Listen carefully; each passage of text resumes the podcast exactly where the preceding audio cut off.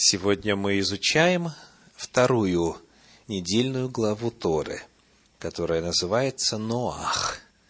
И начинается она в девятом стихе шестой главы книги Берешит, книги Бытие. Бытие, шестая глава, девятый стих – это начало, и конец в тридцать втором стихе одиннадцатой главы книги Бытие. Бытие одиннадцать, тридцать два. Сегодня я приглашаю вас рассмотреть тему животных в контексте водного потопа. Тему животных в контексте потопа на основании материала этой второй недельной главы. Что нам известно о животных перед потопом, накануне потопа? Приглашаю посмотреть на седьмую главу, первые два стиха. Бытие, седьмая глава, первые два стиха. «И сказал Господь Ною, «Войди ты и все семейство твое в ковчег, ибо тебя увидел я праведным предо мною в роде сем. И всякого скота чистого возьми по семи, мужеского пола и женского, а из скота нечистого по два, мужеского пола и женского». Итак, какой первый факт известен нам о животных накануне потопа?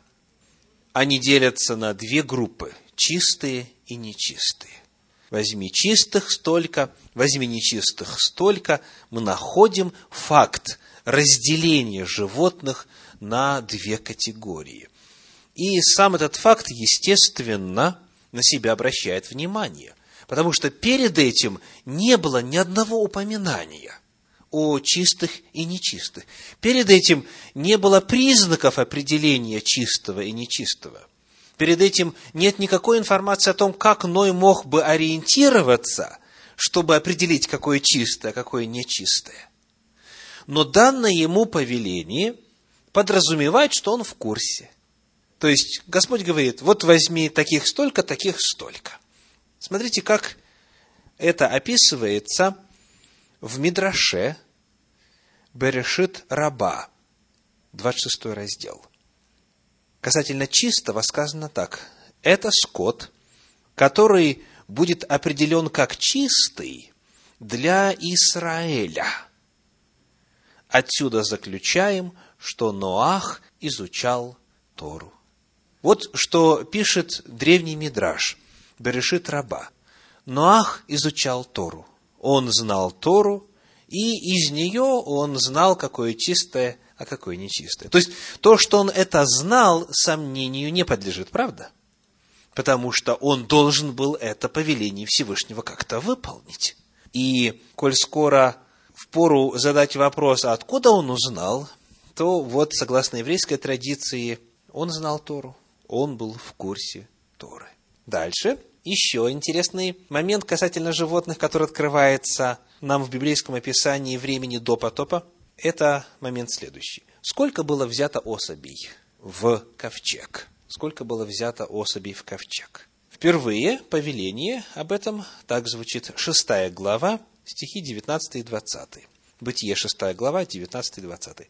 «Введи также в ковчег из всех животных и от всякой плоти по паре, чтобы они остались с тобой в живых, мужеского пола и женского, пусть они будут, из птиц по роду их, и из котов по роду их, и из всех присмыкающихся по земле по роду их, из всех по паре войдут к тебе, чтобы остались в живых. То есть, вот эта фраза «от всякой твари по паре», которая стала очень известной, да, она отсюда, из шестой главы. «От всякой плоти по паре» сказано. Первое повеление, таким образом, говорит о том, что нельзя их брать поодиночке. Нужно семью брать. Он и она, самец и самка. Но неясно, а сколько нужно брать. То есть, парами надо брать. Это как бы общий принцип, повеление общего характера. А вот теперь, сколько каждого, об этом мы узнаем чуть дальше, в седьмой главе в 7 главе в первых трех стихах. А вот по поводу прочитанных стихов, Раши, известный комментатор Торы, говорит так, от самого незначительного среди них не меньше, чем два. одного самца и одну самку. То есть, по паре имеется в виду меньше нельзя. Вот какой смысл, согласно Раши, этих прочитанных нами стихов. Теперь читаем Бытие 7 глава, первые три стиха. «И сказал Господь Ною, «Войди ты и все семейство твое в ковчег, ибо тебя увидел я праведным предо мною в роде сем, и всякого скота чистого возьми по семи мужеского пола и женского, а из скота нечистого по два мужеского пола и женского. Также из птиц небесных по семи мужского пола и женского, чтобы сохранить племя для всей земли. Ну что ж, что будет означать фраза «по семи» мужеского пола и женского? То есть, чистых должно было быть сколько особей? 14 или 7? То есть, две особи нечистых, здесь понятно. А вот сколько особей чистых, здесь есть разночтение. И в зависимости от того, каким вы переводом пользуетесь, у вас либо 7 получится, либо 14 получится. Посмотрим вначале на то, как этот момент объясняется в иудейском комментарии Санчина. Сказано буквально 7 и 7. 7 и 7. То есть 7 пар. 7 самцов и 7 самок. Выше, 6 глава 19 стих, говорится о данном ранее повелении взять ковчег пару из каждого вида животных для того, чтобы сохранить различные виды. Повеление, о котором говорится здесь, было дано уже тогда, когда приблизилось время войти в ковчег. И это отличие, содержащееся в нем относительно семи пар чистых животных, является уточнением. То есть, как мы сказали вначале, общий принцип, затем уточнение, количество пар. И вот теперь, если посмотреть в оригинал, то там фраза очень интересная. Цитирую. «Шива, шива, иш, вей, что?» То есть, семь, семь, самец, иш, он, и, в, то есть, и, в, и, что? То есть, самцов и самок. То есть, дословно, семь, семь, он и она. Его и ее. Вот дословно, что говорит подлинник. И что интересно, что греческий перевод Торы, септуагента, точно так же переводит. То есть, по-гречески это звучит так. Эпта, эпта, видите, повторяющаяся фраза. Эпта, эпта, арсен, кай телу. То есть, точь в точь, слово в слово, калька с, с еврейского текста. Потому семь, семь, самец и самка, самцов и самок. То есть, по-другому перевести, кроме как пары, невозможно. То есть, должно быть семь и самцов, и семь самок. Вот такая картина. Потому, если вдруг вы встречаете переводы, где говорится о семи особях, что нужно было семь животных чистых, перевод неверный. Речь идет именно о том, что их было много двое нечистых и четырнадцать чистых каждого вида. Та же самая конструкция о птицах, то есть точно так же описаны птицы. Что еще мы можем знать о животных перед потопом? Вот что интересно подчеркнуть. Вот в тех стихах, которые мы уже читали с вами, 6 глава стихи 19 и 20, подчеркивается, вот в частности я 20 стих читаю, «Из птиц породу их, и из котов породу их, из всех присмыкающихся по земле породу их, и из всех по паре войдут к тебе, чтобы остались в живых». Не просто всех животных по паре, а именно по роду. Дальше, когда уже описывается исполнение этого повеления Всевышнего, то в седьмой главе книги Бытия стихи с 13 по 15 сказано так. «В сей самый день вошел в ковчег Ной, и Сим, Хам и Афет, сыновья Ноевы, и жена Ноева, и три жены сынов его с ними. Они и все звери по роду их, и всякий скот по роду его, и все гады, присмыкающиеся по земле, по роду их, и все летающие по роду их, все птицы, все крылатые, и вошли к Ною в ковчег по паре от всякой плоти, в которой есть дух жизни. И в повелении, и в исполнении повеления указывается и неоднократно повторяется фраза «по роду их». Почему нужно такое уточнение? Вот что написано в Талмуде в разделе Санхедрин – раздел 108. Те, что держались своего вида и не извратили своего пути. То есть они вошли, они приходили сами, и Ноах впускал всякого, кого ковчег принимал. То есть, что-то странное описывается, да? То есть, уточняется, что вошли именно по роду. Еще раз читаю. Вошли те, кто держались своего вида или своего рода и не извратили своего пути, потому что ковчег не всех принимал.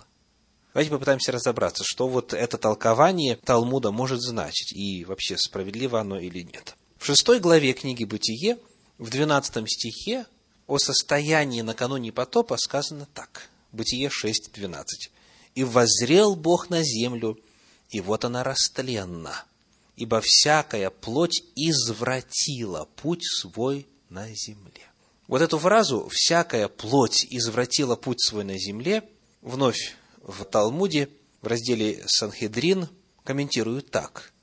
Сказано, даже скот, зверь и птица случались с особами других видов.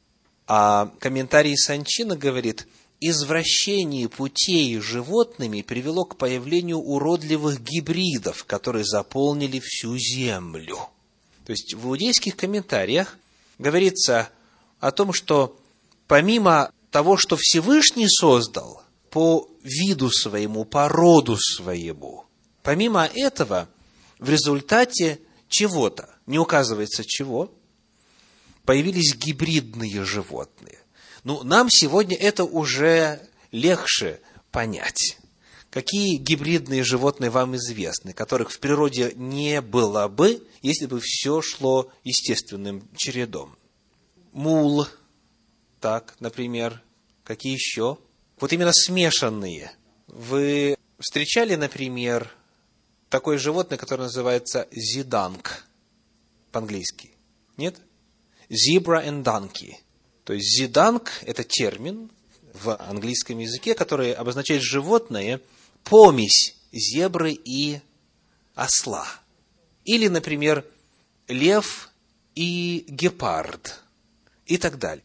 То есть, есть сегодня некоторые примеры того, как при помощи людей, а я только самые невинные примеры назвал, при помощи людей, благодаря воздействию на генетический материал, сегодня появляются новые животные под небесами, которых не было в природе, которых Бог не задумал благодаря современному развитию науки.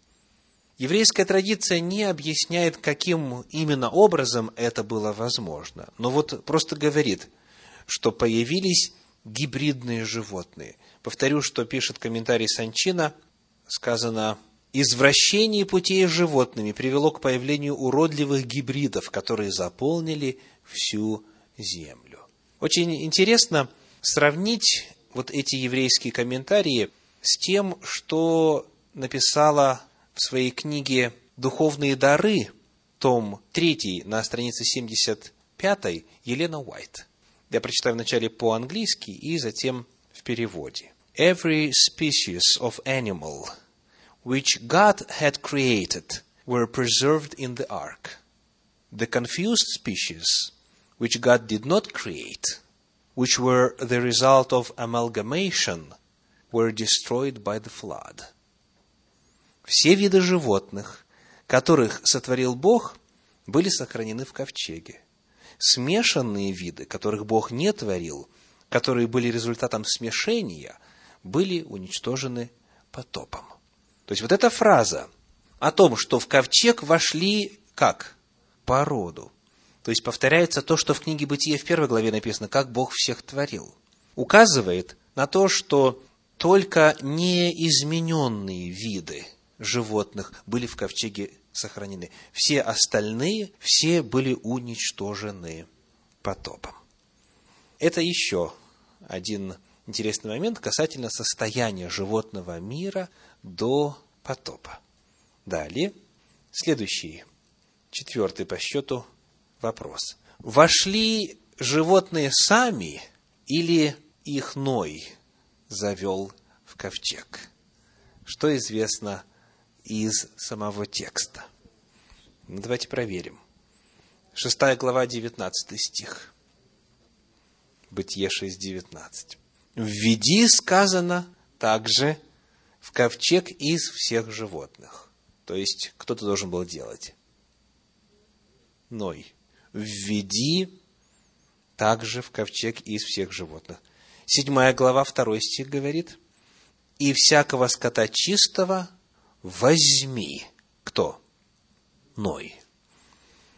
Так, с одной стороны, у нас есть два заявления в форме повеления от Всевышнего, что это должен был сделать Ной. Но, естественно, когда мы пытаемся это себе представить, это очень трудно вообразить. Сколько Ною пришлось бы гоняться, клеток ставить, капканов, силков, чтобы всех видов животных поймать. И потому дальше, когда мы читаем о том, как это исполнилось, то в седьмой главе книги Бытие, в стихах 7 по 9, сказано так. Бытие, седьмая глава, стихи 7 по 9. Я прошу вас во время чтения обратить внимание на глагол, описывающий людей, и на глагол, описывающий животных. «И вошел Ной и сыновья его, и жена его, и жены сынов его с ними в ковчег от вод потопа. Что значит Ной вошел? Они сами вошли? Они сами, да, это же люди. И вошел Ной, и сыновья его, и жена его, и жены сынов его с ним в ковчег от вод потопа.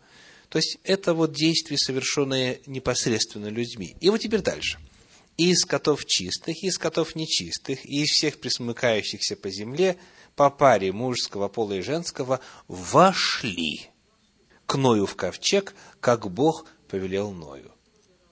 То есть, кто вошел? Они вошли, да? То здесь это представлено как их действие. Они вошли, да?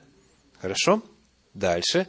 В этой же седьмой главе стихи с 13 по 16 7 глава с 13 по 16 говорит, «В сей самый день вошел в ковчег Ной и Сим, Хам и Афет, сыновья Ноевы, и жена Ноева, и три жены сынов их с ними, они и все звери породу их, и всяких скот, и так далее, и так далее». 15 стих, «И вошли к Ною в ковчег по паре от всякой плоти, в которой есть дух жизни». В сей самый день вошел Ной, и вся семья, и вошли все животные.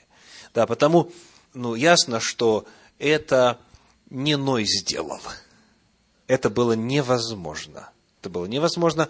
И сам глагол, который описывает действия людей, он же описывает и действия животных. В 16 стихе сказано, «И вошедшие мужеские и женские пол всякой плоти вошли, как повелел ему Бог».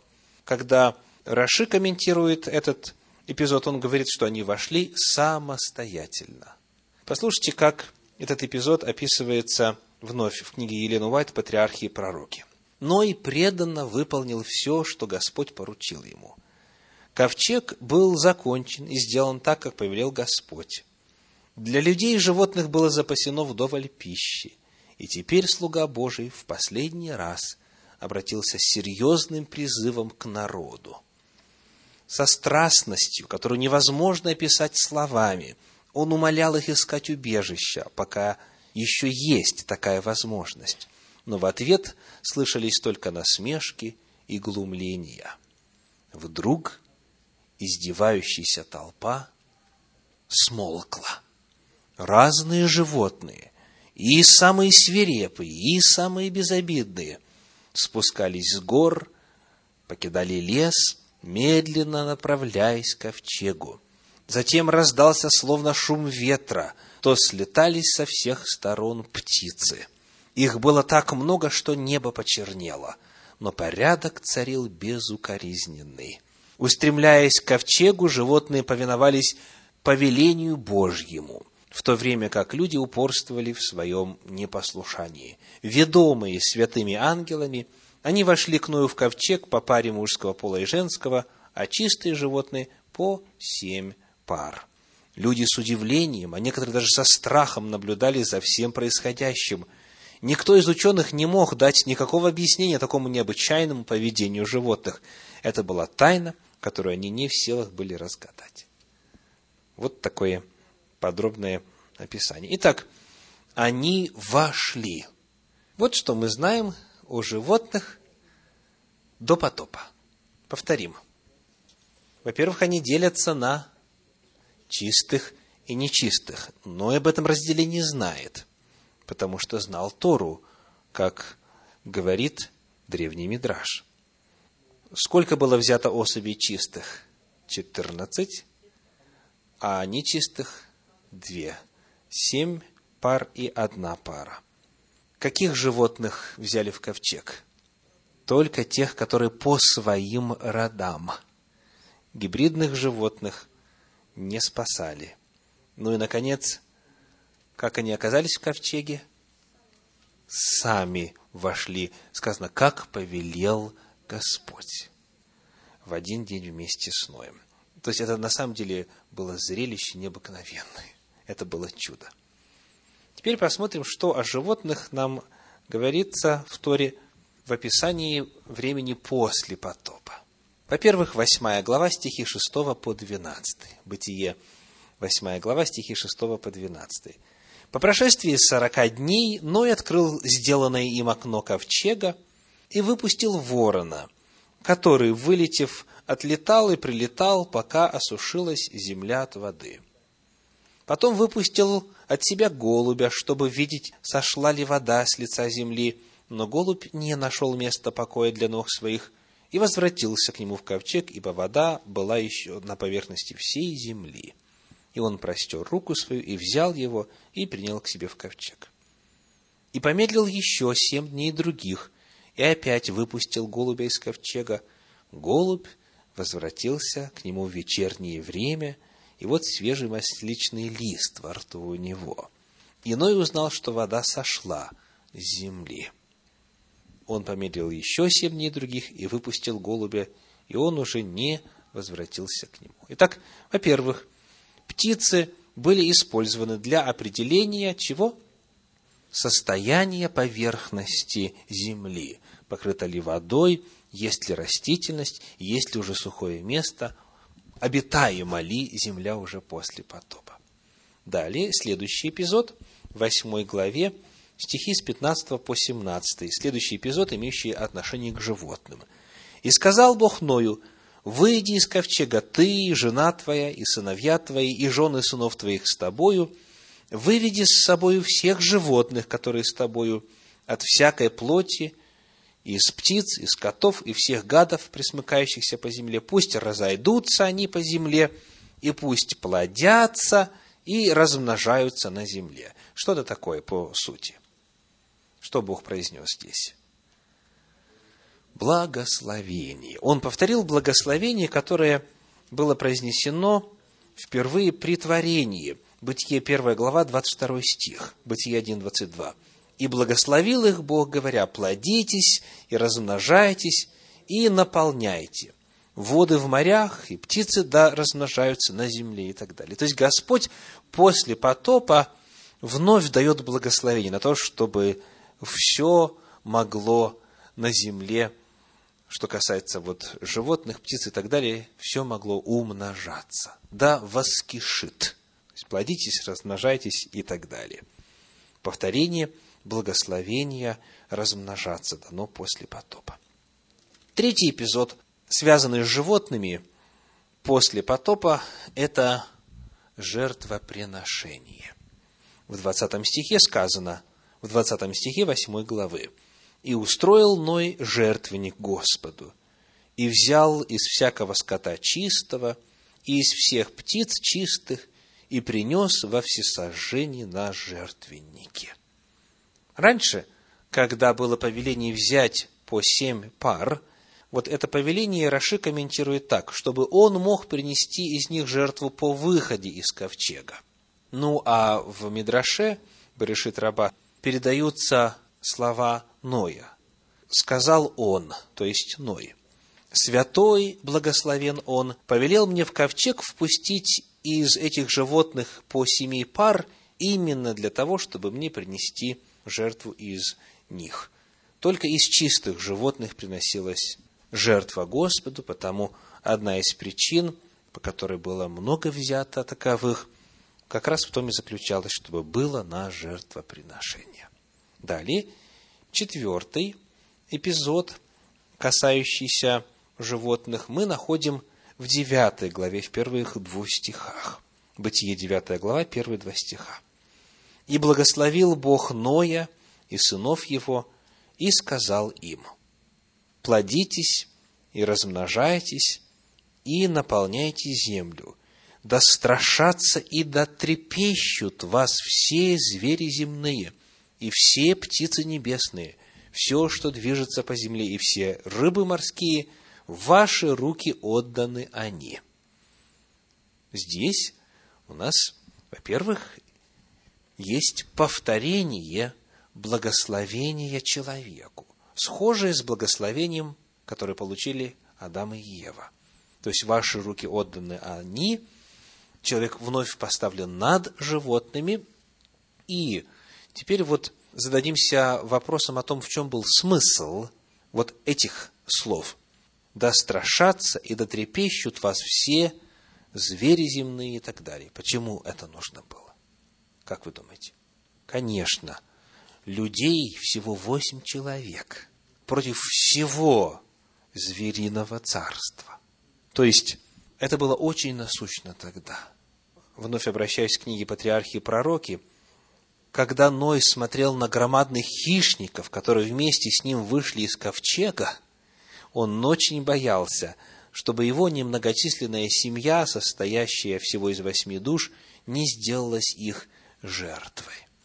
Но Бог послал ангела к своему рабу с ободряющими словами «да страшатся, да трепещут» и так далее. То есть, это было очень нужно, вот это Божье заверение. Бог снова указывает статус человека и указывает, что не он должен бояться, а его будут бояться животные. Следующий момент, касающийся животных, пятый по счету, это для животных неприятное обстоятельства, а именно стихи 3 и 4 в 9 главе книги Берешит. «Все движущееся, что живет, будет вам в пищу, говорит Господь. Как зелень травную даю вам все, только плоти с душой ее, с кровью не ешьте». Итак, пятый момент – это позволение употреблять животных в пищу. Но здесь, во-первых, было ограничение. Сказано, крови не ешьте, да? Только плоти с душой ее, с кровью ее не ешьте. Мог ли Ной, было ли разрешено Ною есть нечистое? Мог ли он, теоретически говоря, есть нечистое в тот момент, когда прозвучали эти слова «все движущееся, что живет, будет вам в пищу». То есть, логически говоря, нет. Не мог съесть ни одного нечистого, ибо не исполнилась бы Божья цель. Божья цель была такая, 7 глава, 3 стих, чтобы сохранить племя для всей земли. Вот. А поскольку было всего две особи нечистых, то, соответственно, поедание одной всего лишь особи, оно бы истребило этот вид. Потому, когда эти слова звучат, они никак не могут означать для Ноя в тот момент ешь все, что хочешь. То есть он мог есть, логически говоря, фактологически говоря, только лишь из чистых, потому что их было по 14 особей, и для жертв, и для пищи. Но здесь есть еще один очень важный момент. Комментарий Санчина, говоря о том, что значит фраза «все движущееся», пишет так – в данном случае, говорит этот иудейский комментарий, это выражение обозначает как зверей и птиц, так и рыб. То есть, согласно комментарию Санчина, вот эта фраза «все движущееся» имеет в виду все виды животных. Не, то есть, из всякого вида животных можно есть. И если мы зададим вопрос о том, какие категории животных уже далее в Торе, в книге Левит, в книге Второзаконие представлены как чистые, как нечистые, то мы увидим, что и наземные животные, и водные, и крылатые, и насекомые. Из всех категорий животных есть чистые, которых можно было есть. По той классификации, которая есть в Торе. Не по той классификации, которая есть в современной биологии. Потому что вы знаете, что понятие классификации – это понятие очень условное. То есть, по библейской классификации из каждого вида животных есть чистые. Потому вот э, Санчина понимает эту фразу так. Ну, давайте посмотрим дальше на уточнение. Сказано, все движущееся, что живет, будет вам в пищу, как зелень травную даю вам все. Для чего нужна вот эта приписочка? Как зелень травную даю вам все. Даю вам животных так, как дал зелень травную. Ну, давайте попытаемся разобраться. В Талмуде, в разделе Санхедрин, 59 параграф сказано, «Ибо первому человеку, Адаму, я не дозволил есть мясо, но только зелень травную. Вам же, как зелень травную предоставил я первому человеку, так даю вам все». То есть, иными словами, то, что произошло после потопа, оно произошло по тому же принципу, который был использован, когда Всевышний зелень травную давал Адаму. И вот теперь вопрос, когда он дал Адаму зелень травную? Давайте читать. Бытие первая глава, стих 29 в начале. Бытие 1.29. «И сказал Бог, вот я дал вам всякую траву, сеющую семя, какая есть на всякой земле, и всякое дерево, у которого плод древесный, сеющий семя, вам сие будет в пищу. Повторим, что человеку было дано. Во-первых, траву, сеющую семя. В подлиннике эсеф зореазера. Потом всякое дерево, у которого плод древесный, сеющий семя. А зелень травная кому дана? 30 стих читаем а всем зверям земным и всем птицам небесным, и всякому присмыкающимся по земле, в котором душа живая, дал я всю зелень травную в пищу. И стало так. То есть, когда Бог сотворил Адама и Еву, Он не давал им зелени травной. Он дал им траву, сеющую семя. Это сегодня называется как? Зерновые. Зерновые. Злаки орехи и фрукты. А когда же вот эта изначально предназначавшаяся для животных пища была дана человеку? Третья глава книги Бытие, 18 стих, Бытие 3, 18. «Тернии и волчцы произрастет она тебе, и будешь питаться полевою травою». Только после грехопадения – вот эта полевая трава или зелень травная была дана. И она дана в очень ясном и конкретном контексте. Читаем еще раз 18 стих. Как описано вот то растительное, в отношении чего произносится повеление. Терние и волчцы произрастит она тебе, и будешь питаться полевой травою. То есть здесь, в этом тексте, указано непригодные для пищи, тернии волчцы и пригодные для пищи. То есть растительность здесь в рамках одного повеления, в рамках одного стиха разделена на две категории. Вот как дал Всевышний зелень травную или траву полевую. Кстати, эта фраза истолковывается чаще всего как овощи. Ну, в том числе и овощи.